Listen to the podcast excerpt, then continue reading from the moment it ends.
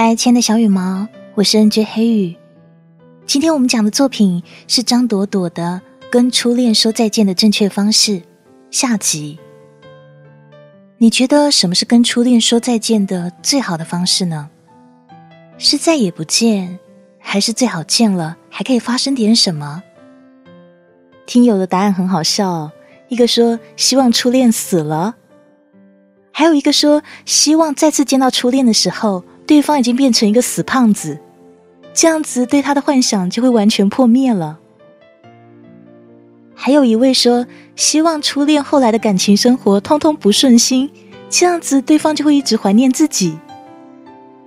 这位听友说曾经以为自己忘不了初恋，可是某一天试图想起的时候，却发现自己早已忘记对方长什么样子了。你自己又希望用什么样的方式跟初恋说再见呢？或者是你到现在还耿耿于怀，念念不忘呢？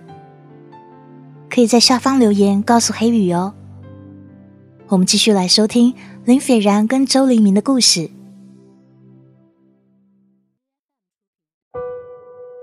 林斐然低估了周黎明的决绝，他先是跟他爸说明原委，但是他爸嘴硬，坚决不肯认错。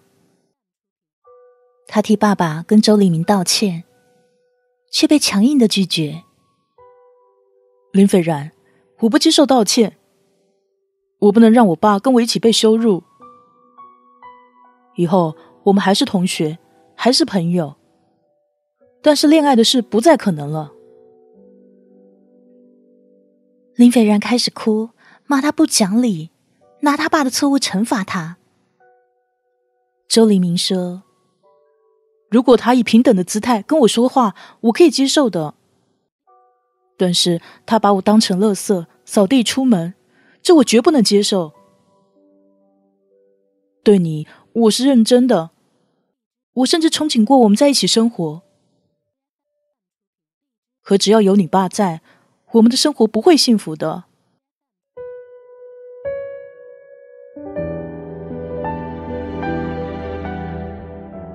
第二天，周黎明就搬离了公寓，回到学校的学生宿舍。班级里他也自动申请调离了位置，离林斐然坐得很远很远。高考他们考得都不好，林斐然进了一所二本学校的文学系。周黎明先是落榜，后来依照志愿被调剂到一个三本学校。一个南一个北，故意赌气，刻意的远离对方，但终究是林斐然气短没忍住，打听到周黎明的地址，开始给他写信。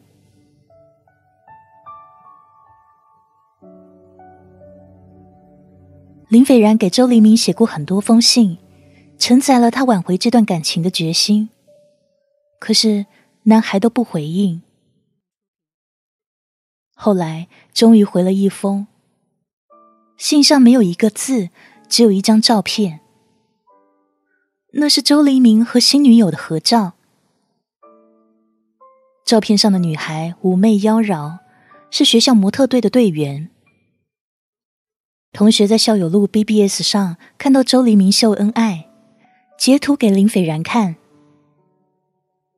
不久，林斐然休学，申请去德国读书。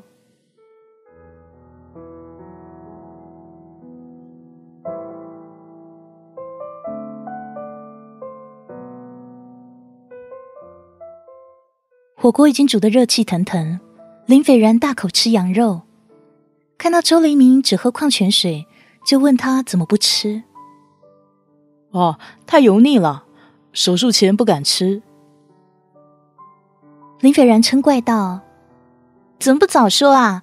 我们去功德林吃素斋啊！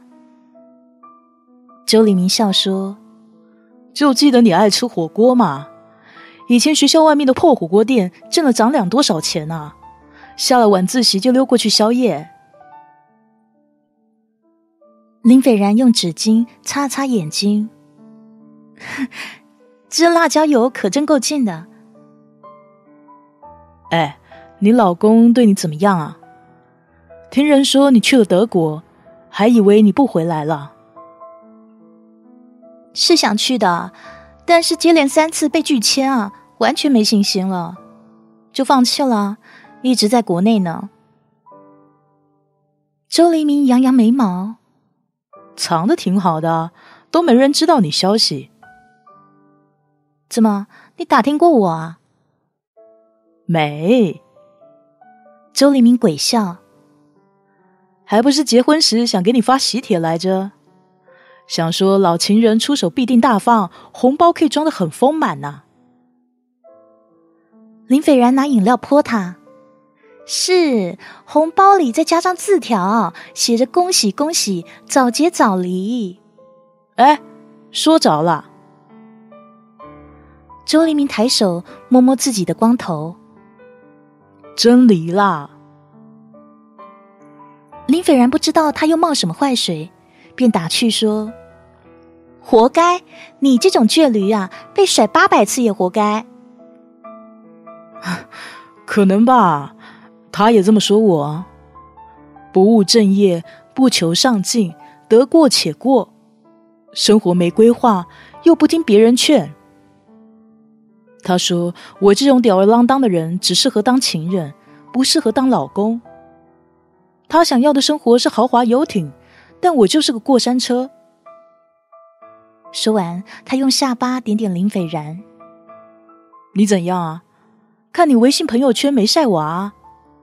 怎么着？已婚身份，未婚心态啊？林斐然扑哧一笑。其实我也离啦，我比你惨呢。婚礼当天闹翻了。我让他准备新郎发言稿，他完全没放在心上，一句话都没写啊。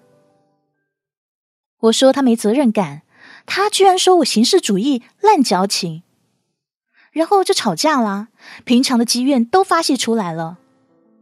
他还说我有公主病，成天就想着风花雪月，不接地气，还说我贪图他家有钱，让我把他妈送的翡翠镯给还回去。狗东西啊！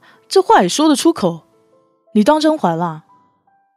还了，婚礼上我就还了，然后穿着婚纱离开了，拿了瓶香槟，在出租车上一边喝一边哭，哭到家我就想通了，这压根儿就是个错误，在错误的方向上停下来就是对的。那你当初是怎么想的？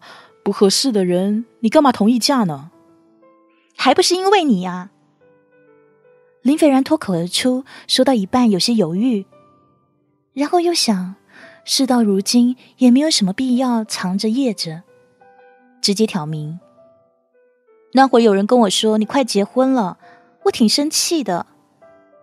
刚巧有人追我，我就同意啦。我就是不服气，凭什么总是你辜负我呢？哼，我辜负你？周黎明恨了一声，要不是你爸那么捣蛋给我捣乱，我至于离乡背井跑到西北那么一个破学校待四年吗？他知错了，也道歉了，你还想让一个做长辈的怎样？再混蛋的爸爸也是我爸啊。哎，你这句话出自徐静蕾的电影《我和爸爸》，引用请注明出处。林斐然一下子被他气乐。死开，别转移话题。周黎明也笑，知道你过得不好，我就开心了。林斐然已经不记得有多久没有这么愉快的吃饭了。虽然总是被他虐，但是这种受虐的感觉竟然超好。他完全不想掩饰自己这份渐渐的企图心。聊天也是要棋逢对手，势均力敌的。能够在同一个频道上谈科打诨是一件太有意思的事。他记得高三那会儿语文课枯燥，成天就是背知识手册或是做题，找错别字还有用错的成语。他懒得听课，在课桌抽屉里偷偷翻王朔的小说。他被金骗子逗了合不拢嘴，笑得太忘情，不小心被语文老师抓了个正着。语文老师毫不留情地没收了那本小说。他沮丧得要命，说要去语文老师那哭一场，把书给讨回来。周黎明说：“乖，不哭，我有办法。”说着掀开自己的桌布。林斐然看进去，满满当当一抽屉都是王朔。王朔老啦，我们也老啦。林斐然拍拍鼓起的胃，黯然神伤。你不老，你还是那么能吃。要不是他块头太大，林斐然真想杀了他分尸。结了账，出了火锅店，周黎明要打车回医院。林斐然说开车送他。坐进小 polo 里，音乐随机播放，是他们共同喜欢的许巍。窗外是黑漆漆的夜和点缀夜色的灯火以及广告灯箱。密闭的小空间里，竟给人一种相依为命的感觉。谁也没有再说话，只有许巍拖着百年不变的调子唱，这是初次的感觉，好像天空般晴朗。医院不远，很快就在眼前。周黎明说：“感谢林司机亲自开车，我到啦，以后常联系啊。”说着转身要下车，林斐然突然就有种冲动，一把抓住他的衣服说：“周黎明，我们去开房吧。”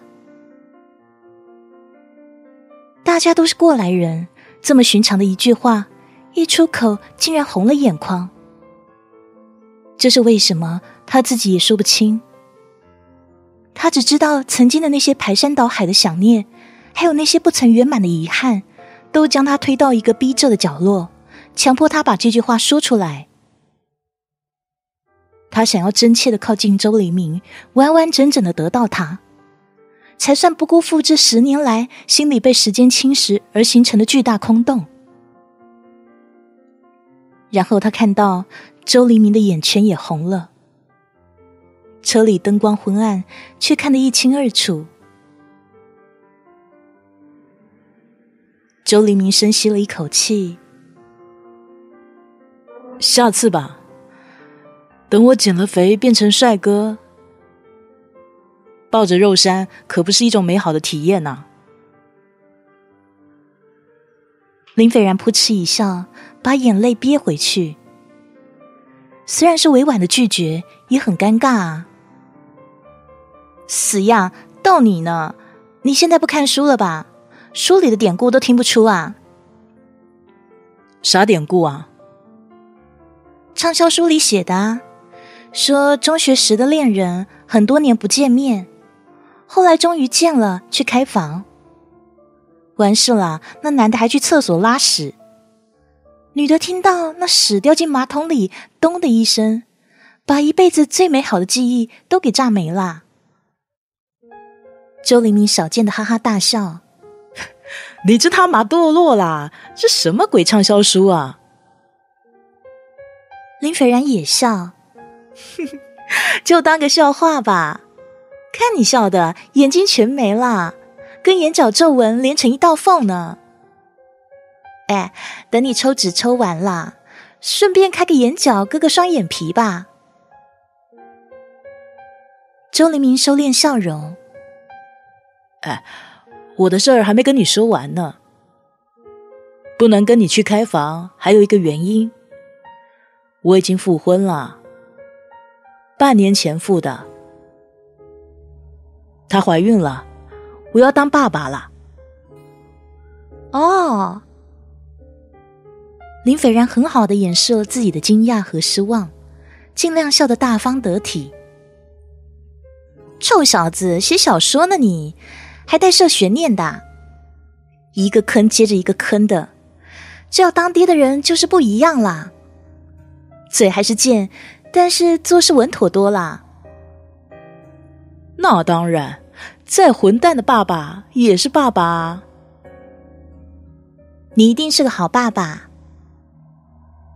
这句话他是真心的。林斐然知道不能继续聊了，再多说只会更不舍，不如就这样子在最好的时刻说再见。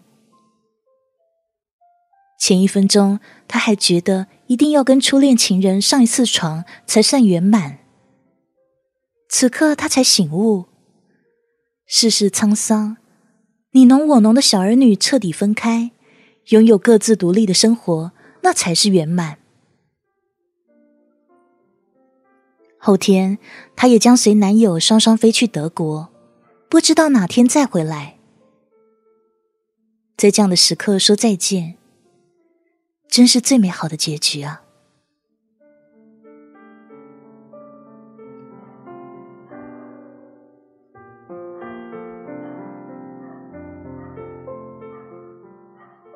看着林斐然的车走远，周黎明点了支烟，拦了辆出租车，直奔肿瘤医院。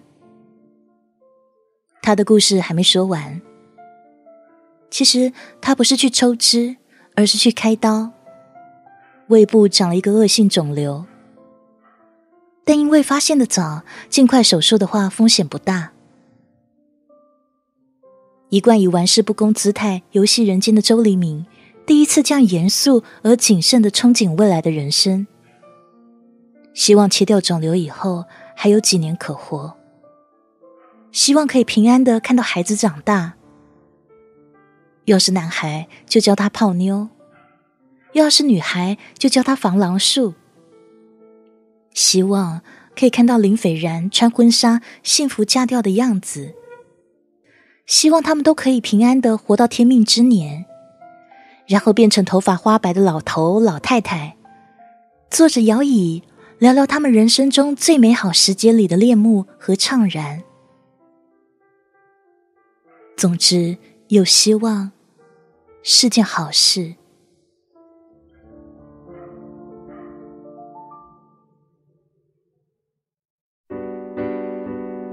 听完这个故事，不知道你有什么感觉哦？